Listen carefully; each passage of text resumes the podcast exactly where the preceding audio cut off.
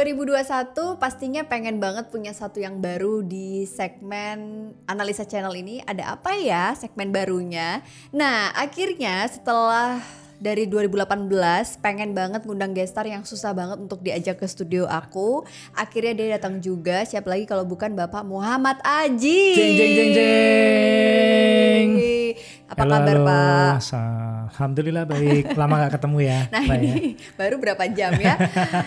Jadi ini eh, salah satu momentum yang aku tunggu-tunggu karena kita rencananya dari 2018 pengen banget Udah dua tahun ya? Iya, Eh ini udah 2021 loh. Ya hampir 2 tahun karena 2018 akhir waktu itu Ya. sempat banyak netizen yang minta untuk bikin konten bareng sama suaminya Analisa. Nah, ini teman-teman pemirsa, ini adalah suaminya Analisa. Hmm. Silakan perkenalkan diri Bapak. Eh, Bismillahirrahmanirrahim. Kayak mau pengajian. Yo jadi nggak usah perkenalan ini ya terlalu formal semua kayaknya. Sering aku tag di Instagram, everybody banget semua knows. udah tahu. Yang punya Instagram tapi nggak pernah posting. Nah, ini kita mau Enggak, bikin postingnya kan di IG story. Oh iya, IG story doang ya. I- IG fitnya insya Allah tahun ini. Tahun ini. Kayaknya Soalnya kamu pandemi kemarin kan prihatin tuh jadi itu tanda prihatinnya tuh jarang posting aja. Tapi banyak yang nyangkain suamiku tuh sosok yang cool, Wow. yang berwibawa, yang berwibawa sih iya sih ya. Tapi aslinya sebenarnya ya teman-teman lihat sendiri lah. Kita pengen di segmen ini tuh kita sama-sama menjadi diri sendiri. Makanya mungkin Gitu nanti ya? kalau ada berantem berantemnya ya ya ya mohon maaf ya pemirsa. Nggak ada lah nggak pernah berantem. Kita cuma ini eh, beradu pendapat. Itu namanya brainstorming ya kalau dalam rumah tangga kita. Oke, ini namanya segmennya adalah kopi panas.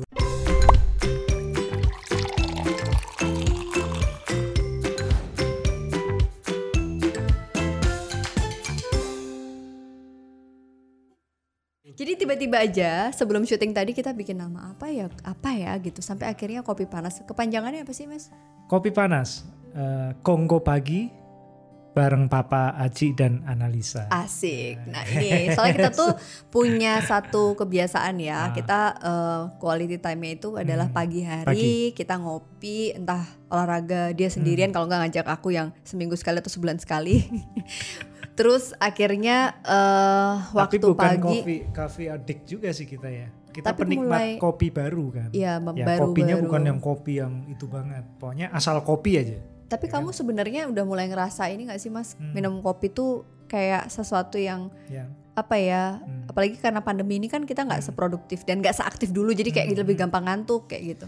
Dan karena dulu image eh, kalau buat aku pribadi ya, image kopi itu minuman nggak sehat.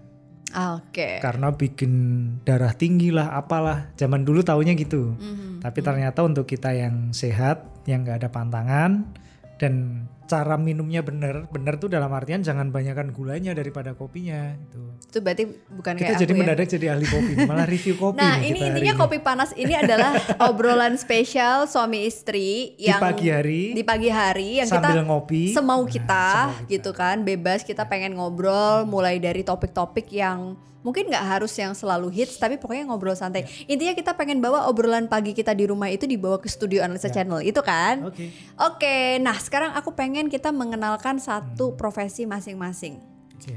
Oke, Mas Aji ini dari dulu nggak pernah aku panggil dengan panggilan selain Mas. Jadi dia selalu aku panggil. Dulu sering ngiri kan sama teman-temanmu. Iya, pengen dipanggil Panggilannya ada babes, yang bib, yang darling, Hmm. dear. ya semacam-macam. Mae, Pak E gitu. ada kan? Nggak ada. Itu Jadi- tetangga kita kan. Jadi sekarang nih eh, Mas Aji ini kita kan kenal udah lama. Terus mungkin bisa diceritain dulu. Hmm. Kita kalau ngobrolin pagi-pagi kita ngobrolin banyak hal topik-topik gitu ya. Aku tuh kan sering dapat berita-berita terkini tuh justru dari Hmm. kamu ya Mas. Ya. Kayak apalagi aku tuh Dari akun itu loh. ya itu Yang yang, itu. aku nggak mau follow tapi kamu Hmm. follow itu. Tapi kamu nanya terus Ya. kan beritanya aku tuh tipe yang susah memfilter gitu loh teman-teman kayak soal pandemi ini aku tuh pengen update tapi aku nggak mau baca langsung jadi aku selalu mendapatkan updatean dari Bapak Aji terus kayak gosip-gosip terbaru yang ternyinyir aku menyeleksi untuk tidak menonton dan Yes. memfollownya tapi taunya dengar juga dari dia dan bikin kan kepo kata orang kan kata orang kata siapa ya? Aku tuh kan ahli dalam segala bidang kecuali, Kecuali? bidangnya sendiri. nah ngomong-ngomong boleh dikenalin dong mas bidang kita tuh kan beda banget ya Beda banget. psikologi dan juga hukum Walaupun sama-sama IPS ya. sama-sama Psikologi IPS. IPS kan? aku IPS IPS. tapi ada IPA-nya juga sih Padahal aku SMA-nya IPA. ya whatever itu tapi ngomong-ngomong soal ini nih soal pendidikan kita hari ini pengen ngobrol masing-masing karir Ya. nah buat yang teman-teman baru pada kenal atau yang subscriber baru atau yang baru tahu kita atau mungkin yang udah kenal kita lama eh, kita ini kan merintis sebuah profesi yang kita mulai sejak 20 tahunan pada Yes. saat umur kita masih di bawah Ya. 30 Hmm. dan di bawah 30 untuk punya sebuah perusahaan sendiri ya kan dia buka kantor sendiri punya bukan usaha perusahaan sendiri. punya usaha Perusahaan sendiri tuh kesannya gede gitu ya gimana gitu. Mm-mm, benar padahal PT juga jarang banget diaktifin kecuali tender Bikin perusahaan gampang loh sebenarnya. ya ini Oh, bapak kan ahlinya nah ngomong-ngomong dia ini backgroundnya adalah fakul eh, dari Hukum. hukum teman-teman sebuah profesi yang tidak Ya usah disebutkan di sini inilah eh, profesi di bidang hukum. oke banyak Jangan ya disebutin ya. jangan disebutin kode etik Kode etik. Nah ngomong-ngomong nih, eh, Mas kita kan sama-sama ini banyak banget yang sering nanya gitu, Mbak Ana gimana sih awal mula memulai APDC Indonesia? Ya. Dan kita sama-sama mengambil pet eh, atau jalur karir yang kuliah S1 langsung kuliah S2. Ya. Kerja paling juga sama-sama magang kan? Karena memang harus gitu harus. kan kita. Jadi profesiku Profesi kita menuntut harus menuntut seperti kita itu. harus Aku sebagai S2. psikolog dan suamiku sebagai profesi itu tuh gitu di bidang hukum Hmm. harus mengambil S2 dan Ya. harus ada semacam uh, license ya. Kita sama-sama mendapatkan license itu. Hmm. Tapi ngomong-ngomong soal investasi pendidikan di usia 20 tahunan. Ya. Sebenarnya kita tuh kan ada pada titik hari ini tuh bukan hanya karena gelar S1 S2 kan Mas. Ya. Tapi ada hal-hal lain di luar itu yang sebenarnya membuat kita belajar sampai hari ini Mm-mm. khususnya tentang daya juang, ngadepin klien, Bener yang kita banget. sama-sama ngadepin klien yang Hmm. Jadi suamiku ini teman-teman sering banget dia tuh curhat tentang kliennya dengan tipe A sampai Z. Apalagi kan berurusan dengan uang ya. Terus aku tuh melihat, aku pengen nanya deh, maksudnya ketika kamu pada satu titik yang Hmm. kan aku tahu banget ya mas kamu tuh kayak kayak punya idealisme values yang kamu pegang dalam berprofesi ini gitu Beberapa tahun terakhir. beberapa tahun terakhir. Nah ini tuh sebenarnya adalah shaping atau pemben Hmm. di- apa ya shape by terbentuk dari sebuah kuliah S1 S2 aja atau ada hal lain sih yang sebenarnya membuat kita Hmm. tuh sama-sama ada di titik ini. Ya, jadi kalau menurutku ya, pendidikan formal itu yang jadi catatan penting itu pertama pendidikan formal itu sangat-sangat penting. Hmm. Walaupun itu bukan jaminan kesuksesan seseorang. Nah, contoh ekstrimnya kan banyak yang bilang tuh, itu si Mark Zuckerberg aja tuh DO, tapi dia sukses. Hmm. Nah, kadang buat beberapa orang yang dijadiin patokan itu, aku nggak usah kuliah lah, Mark Zuckerberg aja sukses. Tapi nggak semua orang bisa kayak gitu kan. Yes. Tapi yang mende- eh, makanya aku bilang tadi yang jadi catatan penting buat pegangan kita itu pendidikan formal itu penting. Masalah nanti ketika dijalani itu di tengah jalan ada perubahan-perubahan atau Hmm. apa itu beda cerita Ya, gitu loh. iya, Kayak Mark. Zuckerberg kan dia juga sempat merasakan bangku kuliah kan. Iya iya iya iya. kan? Ya kayak Jack Ma itu juga sempat ngomong gitu Ah. Eh. bahwa intinya umur 20 tahunan itu adalah umur kita untuk Sorry bener gak sih? Yang DO tuh Mark Zuckerberg atau siapa sih? Iya, iya, dan Iya kan? dan Jack Ma juga Oh, 10 kali nggak salah kan berarti? Enggak, enggak. Kalau kalau salah dibenerin ya teman-teman ya. Jadi ini Jangan-jangan bukan itu ya? jangan dianggap serius ya. Eh tapi Pokoknya bener. ada ada beberapa banyak. orang yang Iya kok Jack. pengusaha yang nggak kuliah, Ya. kuliahnya nggak selesai, bahkan mungkin ada beberapa juga di Indonesia tuh yang mungkin lulusan SD lah, lulusan Hmm. SMP tapi sukses. Iya, iya, iya. Tapi kan mereka sempat mengenyam bangku kuliah uh, pendidikan formal itu. Karena sebenarnya proses kalau aku pribadi ya, Hmm. proses yang nggak bisa didapetin dari Hmm. bangku pendidikan formal itu adalah pola pikir gitu. Ya. Problem solving. Kita kayak ngebahas Ah, KKN misalnya. Jack Ma tadi gimana? Nah, Belum Jack diterusin. Ma, Hmm. Jack Ma itu juga pernah ngomong gitu. Dia kan 10 10 kali gagal diterima di Harvard. Terus dia kayak selalu Hmm. Sama ya? Sama gitu. Kita daftar aja belum. Jadi Kan sama-sama nggak diterima. sama-sama nggak diterima. Jadi apa ya? Kalau aku bilang tuh sebenarnya soft skill ini tuh Hmm. akan terbentuk ya bot dari formal education sama informal. Ya, Ya benar. nggak sih? benar banget. Gitu. Dan ini sih, tadi kan nyinggung masalah KKN juga. Mm-mm.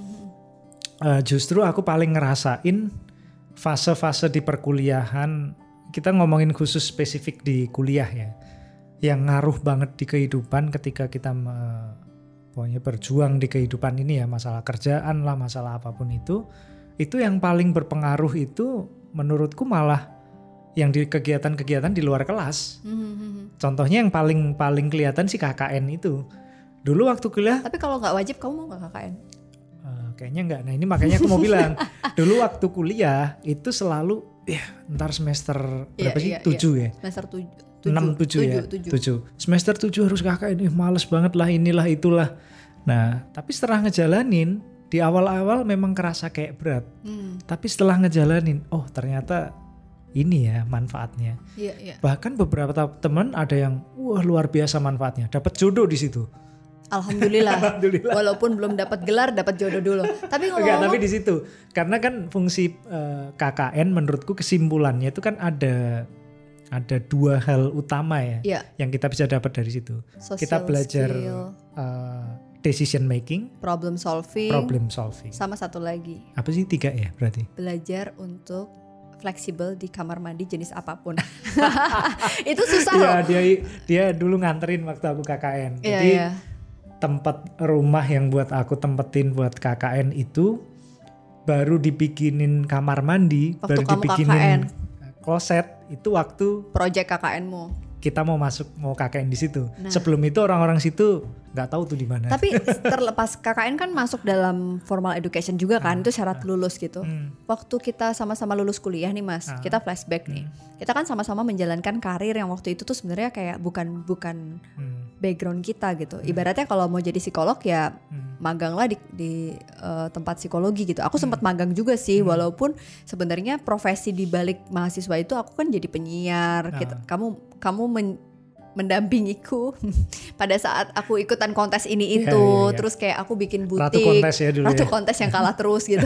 Tapi nggak kapok-kapok. Terus kayak jualan apa sih produk-produk kita bikin lokal produk waktu itu Hmm, bikin eh, biar pengen mandiri secara finansial. Hmm. Aku sih ngerasa part itu tuh juga membentukku hari ini gitu Ya. loh. Kalau nggak ada di bagian itu tuh mungkin nggak bisa seberani ini untuk membangun APDS Indonesia dan Ya. dan punya kantor sendiri gitu. Hmm. Kalau kamu sendiri kan juga dulu Palu Gada juga kan Anda. Palu Gada, Palu Gada. Tapi gini-gini, apa eh, kenapa sih Mas kamu kan sempat jualan mobil juga. Dia sempat Ya. jadi maklar mobil loh teman-teman gitu dan Bukan maklar pernah, pedagang, pedagang pernah. juga pernah. Beda loh. Oh beda ya. Ya levelnya agak sedikit lebih tinggi. Oh, leb- Tapi aku mau gitu nih nikahin sama MKL, MBL gitu, maklar mobil atau pedagang mobil. Justru itu yang menjadi Ah, bagus. Yang pertama itu bukan profesi yang hina ya. Apa pun Hmm. itu itu profesi yang yo kerjaan halal kok apa pun itu. Dan sebenarnya itu ada riwayat ini juga sih keluarga juga sih dari orang tua dulu, kakak dulu itu kerjaan sambilannya kita tuh memang dari dulu dagang mobil Mhm. dan sebelum ada mobil murah kayak sekarang, bukan mobil murah sih istilahnya mobil LCGC itu loh. Tahu nggak mobil LCGC? Hmm. Mobil lama itu kan. Bukan LCGC itu. Eh, LCGC. Yang kayak ini kan mobil LCGC. yang buat LG yang gede itu kan. Astagfirullah. Oh, bukan lagi ya. Oh, emang suka soto itu. Enggak. LCGC itu kayak mobil kayak itu Agia Ayla. Oh, itu kan ya low tahu. cost green car. Itu programnya pemerintah bikin mobil murah. Ini malah jadi ngomongin mobil juga. Itu kan sejak ada mobil-mobil itu, Oh, itu kan low banyak cost. mobil Yes, yes, baru yes, yes. murah. Hmm. Jadi sekarang mobil bekas itu relatif lebih harganya lebih jeblok, nggak kayak Hmm. dulu karena orang lebih mending beli mobil baru walaupun mungkin kelasnya atau kualitasnya di bawah yang eh, dapatnya bekas itu tapi kan dia dapatnya baru dengan Nah, uang gitu. tapi ngomong-ngomong dari situ Nah. nih, dari kamu jualan mobil itu, Hmm. Mas, itu kan untuk mandiri secara finansial. Nah, kalau kita ngomongin tentang peluang karir di luar jurusan, Hmm. ini buat teman-teman yang galau gitu, possible nggak ya kalau misalnya pengalaman bisnis yang dulu kamu Hmm. lakukan, pengalaman part timer yang Hmm. aku kerjakan, bisnis yang aku kerjakan, itu eh, relate nggak sama Hmm. Profesi kita hari ini? Kalau aku sih relate banget kayak networking. Ya, jadi nerusin yang tadi kan. Jadi kan eh, jadi ya karena dulu adanya riwa- eh, pengalaman dan riwayat di keluarga pernah bisnis sambilan itu, jadi punya skill nih di situ. Hmm. Jadi dari aku kecil itu udah diajakin bapak waktu itu sama kakak ya. Itu ngelihat mobil bekas, cara tahu mobil bekas tuh kayak apa, ngeceknya kayak apa. Mhm. Jadi itu kayak melekat, Melekat. menjadi skill. ketika SMP aja aku tuh udah bisa ngelihat Terus kualitas mobil bekas. Hubungannya sama skill Nah. yang kamu sekarang apa? Nah gini artinya eh nanti set- ah, akhirnya setelah menjalani profesi itu dari kuliah kan aku tuh udah jual beli mobil juga kan. Hmm. Mobil dulu izin sama bapak kan mobil dijual untuk modal buat dijual beliin dulu kan mobilku dua minggu sekali ganti kan malah Hmm. Iya, terus Wah. kayak aku jadi pacaran sama anak orang kaya banget gitu yang mobilnya banyak gitu kan. Padahal, Padahal itu jualan. ya.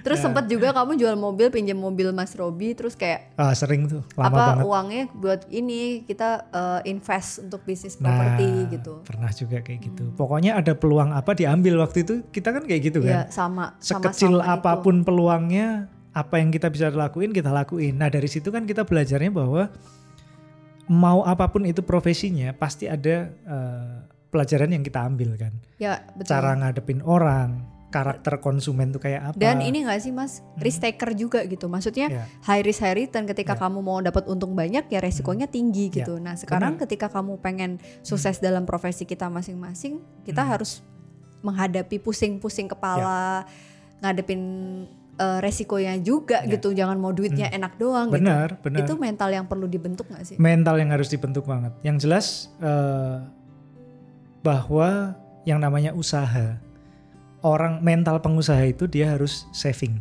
Yes. pasti kan karena kita nggak ada penghasilan pasti loh Iya, iya, iya. bisa benar. sekarang kita untung banyak minggu depan bulan depan kita nggak dapat untung sama Iya, sekali benar, artinya benar. kan kita harus eh, nutup operasional atau kebutuhan kita dari keuntungan bulan-bulan sebelumnya Tapi kamu sempet Nah. nggak sih Mas Hmm. ngerasa kayak salah pilih jurusan?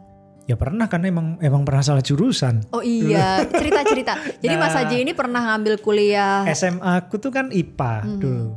Padahal udah diarahin ke IPS. Hmm. Terus sempat ngotot ke keterima IPA. di salah satu universitas yang sangat terkenal di negara, negara maju. sana lah. Heeh. Terus nggak diambil. Nggak diambil. Terus pernah keterima. Negeri juga pernah Iya di pernah ini. keterima di, Di Indonesia salah juga. satu ini juga yang langsung dijamin dapat kerja. Ya. Ya di salah satu kementerian yang sangat terkenal itu sekolah yang itu tuh yang dijamin pasti langsung kerja dan semua orang sampai berkali-kali untuk tes tapi kamu kayak Nah, fortunately itu itu lucu juga tuh. Eh, itu kan ceritanya wah nanti nonton juga dia kali ya. Kita kan yang tes itu Mhm. di kampus yang itu yang di Indonesia itu kalau nggak salah tujuh orang rombongan. Udah ceritain aja di stan. Nah, di stan. Jadi sempat keterima di stan dan dia tuh nggak melanjutkan kuliah di stan. Padahal semua orang tuh pada pengen kuliah di stan. Semua Iya. orang pada pengen kuliah di neg- apa di kampus teknologi yang terkenal di negara itu. Kenapa sih kamu waktu itu nggak ngambil itu? Dan nggak justru tahu feeling aja. oke mungkin nggak kalau gitu nggak ketemu aku ya. Nah itu kan akhirnya ada setelah kopi beberapa panas. tahun kan jadi tahu kan ada hikmah di balik semua kejadian. Oke. Allah tuh selalu punya rencana yang lebih baik. Wah. Nah kembali ke sini topiknya ya. Tadi kan nggak keteri- eh, nggak diambil nih. Terus kemudian akhirnya kamu sempat jalan jurusan di Hmm. Nah a- teknik. akhirnya malah masuk ke teknik informatika Ya. di Jogja di UII waktu itu. T- Memang dari awal udah mantep. Aku pengen kuliah di situ. Mhm. Dan tahu nggak sih ceritanya aku daftar di negeri di UGM itu. Tapi ikut tesnya cuma hari nah pertama. ter- waktu itu kan zamanku tesnya dua hari. Ikut tesnya cuma satu hari. karena emang udah nggak pengen masuk sana. nggak terlalu niat memang. Karena Oke. waktu itu memang pengennya di informatika. Bukannya kamu takut kalau ketolak terus kamu bapernya berkepanjangan. Itu juga itu alasan yang sebenarnya itu. Terus akhirnya Nah, masuknya di informatika kalau di Jogja itu yang ada di UI di UGM kan nggak ada informatika. Oh nggak ada ya waktu itu. ya? nggak ada sampai, Sampai sekarang nggak ada. Oh, Adanya iya? kan ilmu komputer kayaknya. Oh, Beda. see. Dan kamu udah pengen banget di situ. Wah Terus dulu kan zaman itu. kenapa pengen banget tapi nilainya nasakom? Nah ternyata di luar dugaan. Oke. Ternyata di. Nah ini aku mau ngomong nih.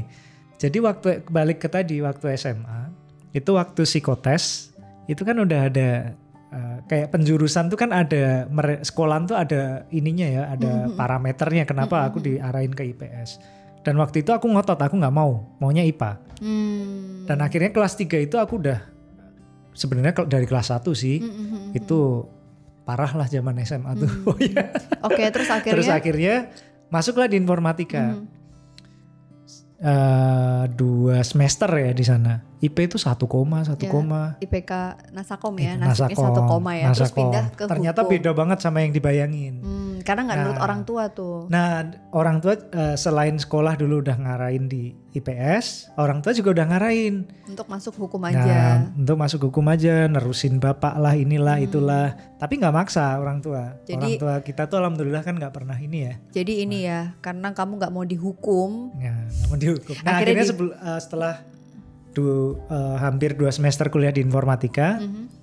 ngelihat temen nih si ada yang kuliah di hukum kayaknya kok kuliahnya asik enak sempat nyoba masuk ke kelasnya sekali Hmm. wah nyambung nih wah oke nih kayaknya pindah nah, itu Terus akhirnya, akhirnya masuk ke pindahlah di tahun kedua tuh ke Fakultas Hukum UI I Udah, aku udah sering dengar ceritanya. Kita kita mengambil hikmahnya ya. Eh, Sebenarnya pengen restory juga gitu bahwa tapi sebenarnya apa ada cerita menarik loh di situ apa tuh?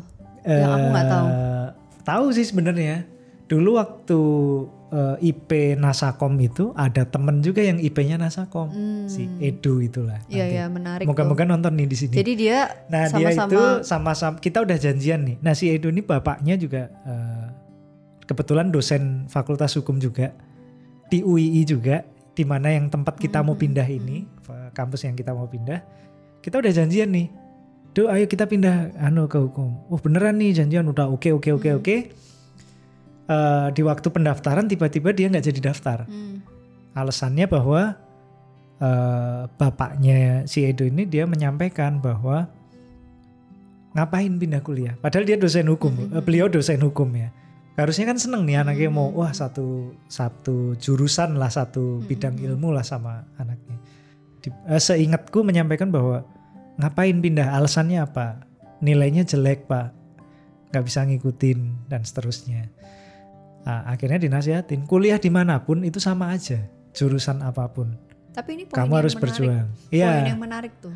Nah, akhirnya singkat cerita, dia lanjut kuliah di informatika, Hmm. akhirnya nilainya bagus. Sekarang eh, jadi dosen di sana, Di luar negeri. di luar negeri udah juga PhD. melanjutin S2 S3-nya kan. Nah, Ya. akhirnya dia sukses di situ. Nah, kalau menurutku sih poinnya tadi kamu nyampein kan ada poin penting di situ kalau menurutku sih karena satu akhirnya dia fokus pada jurusan yang dia ambil. Hmm. Artinya di mana pun kita berada kalau kita mau belajar itu pasti bisa. Bidang keilmuan apa pun itu sebetulnya kalau kita mau kita mau berjuang bener akhirnya bisa. Itu satu. Terus Yang kedua, nah belum selesai. Yang kedua karena ngikutin arahan orang tua. Hmm, itu penting tua. banget Ya. Oke, jadi ini ngomongin soal eh, kesalahan ya. Kadang-kadang kan kita dalam hidup tuh selalu ada kesalahan yang pernah kita buat tuh. Hmm. Ya tadi kalau kamu lihat dari perjalananmu nih mas story-nya itu tuh kesalahan apa yang kamu buat dalam pengambilan keputusan yang sam- ya pasti kita nggak bisa nyeselin nih gitu. Cuma apa tuh kesalahan yang pernah kamu buat saat itu? Ini kayak Andaikan- konseling ya. Iya. Andaikan eh, kesalahan itu tuh nggak kamu lakuin, mungkin karena kamu bisa lebih ini gitu. Ada nggak sih pikiran kayak gitu? Ada sih. Jadi kalau aku sih percaya semua kejadian termasuk kesalahan itu pasti ada hikmah yang bisa diambil. Dan Oke. dan harus percaya bahwa memang itu kehendak Allah memang harus ada kejadian itu gitu. Mhm. Contohnya adalah ketika dari tadi urutan tadi bahwa ketika SMA aku udah diarahin masuk ke IPS nggak ngikut ke IPA. Ya. Waktu itu belum ngerasain apa pun. Kuliah udah diarahin masuk hukum aja nggak mau. Maunya informatika. Mungkin waktu itu ada ego juga. Ah, aku nggak mau lah satu profesi kayak bapak Mhm. gitu. Aku bisa sukses tanpa ngikutin profesinya bapak. Mungkin ada rasa itu juga tanpa disadari. Nah akhirnya kan eh, akhirnya balik juga aku kuliah sesuai saran orang tua juga kan Mhm. masuk ke hukum dan akhirnya sekarang nerusin juga bahkan kantornya juga nerusin kan gitu. Tapi Nah kesalahannya kan yang diambil di situ bahwa ini sih mah jadi lebih ke apa ya kita harus bi- lebih banyak mendengar Hmm. saran orang jangan jadi orang yang anti kritik ya harus mau mendengar saran orang yang apalagi orang itu di Adalah- bidangnya dan dia circle terpenting dalam hidup kita gitu. itu juga penting banget Hmm. Poin pertama adalah orang yang di bidangnya misalnya dulu waktu psikotes sudah diarahin Hmm. IPS pak mereka kan memang bidangnya menilai orang bahwa ini lebih cocok di sini yang kedua arahan eh, circle terdekat kita orang tua sih sama hasil psikotes sekarang nikahin psikolog. dapatnya istri psikolog tapi gini nih, oke, eh, kayaknya sebenarnya ini seru banget buat dikembangin. Tapi aku rasa udah dapat banget eh, message yang bisa kita ambil. Kalau aku pribadi sih aku ngerasa kayak nggak pernah. Kamu nggak nanya aku sih. harusnya nah kamu ini nanya baru aku. mau nanya kalau kamu apa ada nggak kegagalan Kalau aku tuh nggak pernah padahal ngerasa. setengah hidupnya dia aku kenal Iya. udah jadi tahu jawabannya apa sebenarnya Aku tuh kayak ngerasa kalau kuliah psikologinya aku ngerasa nggak pernah salah ya. Aku ngerasa ya emang ini yang beneran. Tapi sempat ngeluh kan di tengah-tengah Ya kuliah. ngeluh kan manusiawi Iya. gitu. Aku sempet ngerasa berat terus kayak kamu sempet komentar bilang kamu mendingan kalau kuliahnya berat kayak gini ngambil kedokteran aja sekalian jadi dokter karena dia tahu banget aku begadang dan lain sebagainya. Tapi eh so far sih kalau sekarang ya setelah menjalani ininya sih nggak ada sih mas. Cuma aku merasa ya dulu kayak apa ya kayak ya walaupun semua udah ada yang ngatur tapi ada satu hal yang yang sering aku sampein gitu kayak lulus kuliah kerja dulu atau S2 langsung. Ya. Kalau aku nanya ke kamu, kamu kalau S2-nya nggak wajib karena license profesi, kamu S2 nggak? Eh, agak lupa sih. Nah, kalau aku tuh kesalahan Karena gini mah, memang dari awal ketika masuk ke fakultas hukum Mhm. itu udah targetnya aku harus jadi profesi ini. yes. Jadi dari awal udah nggak ada pilihan. Ya. Gitu. Sama sih, aku juga gitu Mas. Cuma sekarang ini aku lagi menghadapi situasi yang ternyata oh pengalaman kita memimpin orang, pengalaman kita belajar untuk ngelit organisasi dan bisnis itu tuh bisa didapetin dari sebuah proses kalau kita itu belajar bekerja sama orang. Betul. Nah, itu poin yang sebenarnya aku miss nih di dalam prosesku. Tapi ya nggak ada pilihan. Mungkin kalau aku dulu kerja sama orang dulu dengan Hmm. kondisi yang lama, belum tentu aku di titik sekarang. Benar. Artinya ya aku berusaha hari ini tuh untuk fokus dengan apa yang aku lakukan dengan hidupku dan aku berusaha untuk mentoring sama orang-orang yang udah. Jadi aku baca buku menarik nih Jay Stevie di uh, Think Like Among. Intinya tuh kalau kamu pengen sukses, kamu tuh bergaulah sama orang yang pengen kamu jadikan sebagai masa depanmu. Nah, jadi bekerja keras keraslah sampai idolamu menjadi apa ya? Ada yang kayak gitulah. Ya udah pokoknya, pokoknya pokoknya ini tuh jadi temenmu lah pokoknya tuh. iya iya. Nah itu Atau rivalmu menjadi ininya uh, uh, jadi rekan uh, pesaing bisnismu gitu istilahnya. jadi kayak intinya tuh ya kita harus harus mengembangkan diri terus gitu. Nah ini aku sekarang pada tahap itu. Ya. Tapi gini mah, ada kalau menurutku juga harus balance juga. Mhm. Karena yang namanya orang sukses identik dengan uh, kondisi ekonominya yang mapan pasti. Mhm. Pastinya. Mhm. Mungkin kadarnya beda-beda ya. Kalau aku sendiri sih sering uh, selalu mencari momen, mencari Kayak lingkungan. gitu ya. di mana aku sering ceritakan sama Mhm. kamu. Terkadang aku tuh merasa lebih nyaman eh, berada di lingkungan yang orang yang ekonominya itu biasa-biasa aja, bukan kekurangan. Mhm. Ya mungkin ada beberapa yang karena di kenapa sih mah di situ manusiawi kan. Kadang di situ aku merasa jadi lebih banyak bersyukur. Satu itu, terus yang kedua mentalitinya juga flow flow kita Nah, tentang kerja keras tuh sama menghargai Ya. uang gitu. Terus Ya. mindset mindset tentang relasi tuh tidak hmm, money as a power Ya. gitu. ya benar. Hmm. itu kalau kita bergaul sama orang yang lebih dari kita baik itu kesuksesannya keilmuannya atau keadaan ekonominya mungkin terkadang itu bagus buat kita buat memotivasi diri kita untuk relasi dan lain-lain tapi terkadang kita menjadi melupakan rasa syukur kita terhadap Allah kadang aku bilang nggak selalu kadang nah kadang kan kita malah ngelihat ah dia enak ya kerja gitu doang uangnya segini manusiawi kan Tapi kayak gitu kalau aku, kalau aku Hmm. pribadi aku merasa Hmm. tergantung. Hmm. Karena ada orang yang ada di level itu, aku berusaha untuk memikirkan proses dia sampai di titik itu. Ya. Kayak ada yang isi untuk bisa ada di titik itu, Hmm. ada yang enggak gitu. Nah, pada satu kondisi aku tuh pengen pada orang-orang yang Hmm. jadi kayak modeling gitu loh mas. Hmm. Orang yang susah, terus sampai sekarang dia udah enak. Aku tuh Hmm. ngeliat prosesnya itu yang aku kayak pengen, aku pengen melihat diriku tuh I can see myself pada orang itu. Tapi kalau yang dapatnya gampang, ya kita nggak tahu ya setiap orang pasti punya Ya. strugglingnya masing-masing. Tapi akan kelihatan dari pola pikir, money as a power, dari Hmm. dari cara dia memanfaatkan waktu sirik gitu. kan Ya ada sih mungkin. Jadi ya itu itu menjadi apa ya? We Nah. can filter them, kita bisa Ya. mengfilter, Hmm. but dia don't block gitu loh. Hmm. Kita tuh nggak perlu terus kemudian nggak temenan benar, gitu. benar. Cuma artinya kita tuh memilih circle yang memang baik opini, ekspektasi terhadap hidup. Ya yang penting kita tuh memilih gitu. circle di mana kita bisa diterima dan values-nya dan sama. values-nya sama dan kita merasa nyaman. Itu yang usah paling memaksakan masuk masuk ke circle yang kita merasa nggak nyaman. Oke, nah Nah, itu kan- kesimpulannya dari obrolan kita ini artinya values itu penting banget. Penting banget. Dan Dan ternyata ada satu lagi kamu ingat Apa itu? Singkat aja nih.